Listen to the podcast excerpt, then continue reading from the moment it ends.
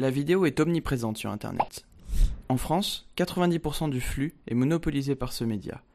Dans cette masse de contenu audiovisuel, le contenu à caractère pédagogique croît sans cesse.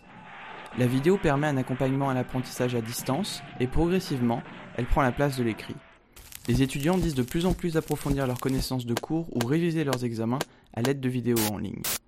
Pour autant, c'est un outil qu'on ne sait pas forcément comment aborder et dispenser un cours devant une classe ou en vidéo sont deux choses fondamentalement distinctes. Alors pourquoi utiliser la vidéo quand on pourrait se contenter de documents PDF ou de PowerPoint?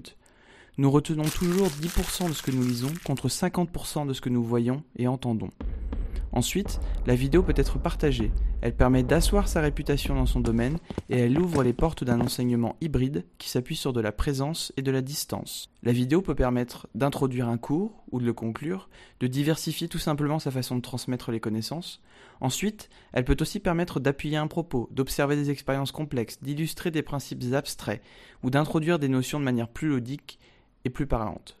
Sa forme ouvre à des possibilités infinies. Schéma, dessin, captation de cours, MOOC, il s'agit de définir ce qui transmet au mieux le fond.